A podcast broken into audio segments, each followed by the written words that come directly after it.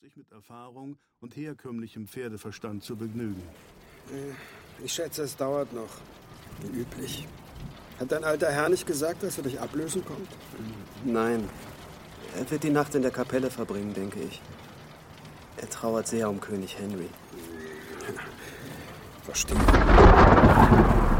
Jesus. Der hat gewiss irgendwo im Dorf eingeschlagen. Hast du Angst? Ich? Natürlich nicht. Geh trotzdem. Leg dich schlafen, Junge. Spar dir den weiten Weg über den Mönchskopf zur Burg rauf. Geh rüber zu meinem Haus.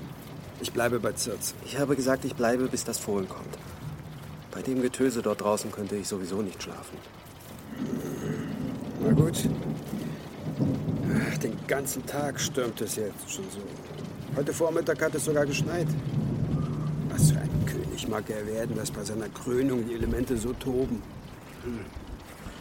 Und als er geboren wurde, fielen die Sterne vom Himmel. Wie bitte? Mein Vater hat es erzählt.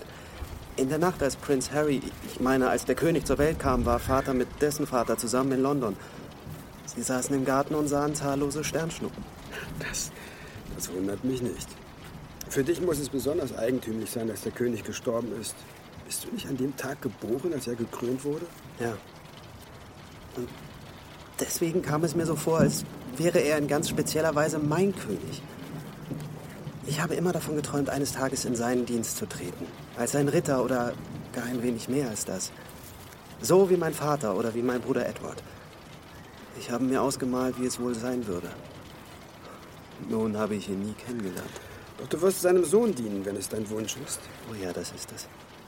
Lieber heute als morgen, glaub mir. Aber mein Vater erlaubt es nicht und... John unterbrach sich plötzlich und hob den Kopf. Seine Augen waren mit einem Mal groß und starr. Er schien vollkommen vergessen zu haben, wovon sie gerade gesprochen hatten. Conrad kannte diesen Ausdruck. Er packte den Jungen am Arm und rüttelte ihn leicht. Was ist? Treulos. Die Zweijährigen. Was, was ist mit den Zweijährigen? Ich weiß nicht. Sie fürchten sich. Na, dann nichts wie rüber zu ihnen. Tut mir leid, altes Mädchen. Du musst eine Weile ohne uns auskommen. Mit langen Schritten durchquerte Conrad den Stutenhof. John war aus seinem seltsamen Traumzustand erwacht und hastete neben ihm her. Sie sahen es, noch ehe sie das Ende der Gasse zwischen den beiden Stallreihen erreicht hatten. Vor ihnen war die Nacht viel zu hell. Sie tauschten einen entsetzten Blick und rannten los. Als sie die Koppel erreichten, blieben sie so abrupt stehen, als wären sie gegen eine Mauer gerannt. Schreckstarr schickte John einen Hilferuf zum heiligen Georg. Der Blitz, der sie vorhin so erschreckt hatte, war keineswegs im Dorf eingeschlagen, sondern hier auf dem Gestüt. Die Futterscheune brannte lichterloh, und die kräftigen Böen hatten die Flammen auf das neue Stallgebäude der Zweijährigen überspringen lassen. Trotz des prasselnden Regens breitete sich das Feuer schnell auf dem strohgedeckten Dach aus. Conrad hatte sich sogleich wieder gefasst. Lauf, John! Weg die Stallburschen! Einer soll ins Dorf und die Männer zum Löschen holen, die anderen sollen herkommen. Na los, beeil dich! Geh selbst. Ich hol sie da raus. Tu, was ich sage. Du wirst da nicht reingehen, hast du verstanden? Wir verschwenden kostbare Zeit. Ich kann sie schneller herausholen als du. Mir werden sie trotz des Feuers folgen. Konrad wusste, der Junge hatte recht. Wenn es etwas gab, das Pferde noch mehr fürchteten als Blitz und Donner, dann war es Feuer. Es versetzte sie in so heillose Panik, dass sie vollkommen erstarrten und sich schlichtweg weigerten, in Sicherheit gebracht zu werden. Warum? Warum nur mussten die wunderbarsten Kreaturen in Gottes Schöpfung solche Hasenfüße sein? Na schön. Ich komme zurück, so schnell ich kann. Lass ausnahmsweise einmal Vernunft walten, John. Geh nicht mehr rein, wenn es zu gefährlich wird. Ja, ja. Conrad hastete zur Sattelkammer hinüber, in deren Obergeschoss die Stallburschen schliefen. Er brauchte sie nicht zu wecken. Das Unwetter oder die ungewohnte Helligkeit von der nahen Futterscheune hatte sie bereits aufwachen lassen, und als er das Gebäude erreichte, kamen die ersten ihm bereits entgegen. Hastig rief er ihnen Anweisungen zu. Der schnellste von ihnen sollte ins nahe Dorf rennen, um weitere Hilfe zu holen. Die anderen folgten ihm zum Ort des Unglücks. Die jüngeren, platzsparend gebauten Ställe glichen von außen langgezogenen Scheunen. und drinnen befanden sich links und rechts einer Mittelgasse die Boxen. Auf diese Art waren auch das Füttern und Misten einfacher, die Wege kürzer. Nur eines durfte bei einem so gebauten Stall niemals passieren. Wenn ein Feuer ausbrach, wurde er für seine Bewohner zur tödlichen Falle. John betrat den Stall durch das Tor in der östlichen Stirnwand. Er sah sofort, dass der Brand an der Westseite ausgebrochen war. Dort regneten bereits glühende Strohhalme herab und drohten, das Bodenstroh anzustecken. Auf seinem Weg ans andere Ende trat er mehrere kleine Brandherde aus und holte die ersten beiden jungen Hengste aus ihren Boxen. Er streifte erst Architas, dann Achilles ein Halfter über. Das war nicht so einfach, denn in ihrer Furcht scheuten sie vor der vertrauten Hand zurück. Doch wie der Junge gesagt hatte, gelang es ihm, sie mit seiner leisen, murmelnden Stimme zu beruhigen. Das hoffte er jedenfalls. In Wahrheit hatte er keine Ahnung, wann die ersten Balken herunterstürzen würden. Unter dem Dach hatte sich dicker Qualm gesammelt, denn das nasse Stroh entwickelte viel Rauch. John führte die beiden jungen Pferde durch den Mittelgang zum Tor. Als sie ins Freie kamen, ließ John sie los und sie preschten davon. Zwei. Zwei hatte er draußen. 34 standen noch drinnen. Als er wieder an das brennende Gebäude rannte, war es heißer und verqualmter als noch vor wenigen Augenblicken. Conrad und die Stallburschen folgten ihm dicht auf den Fersen.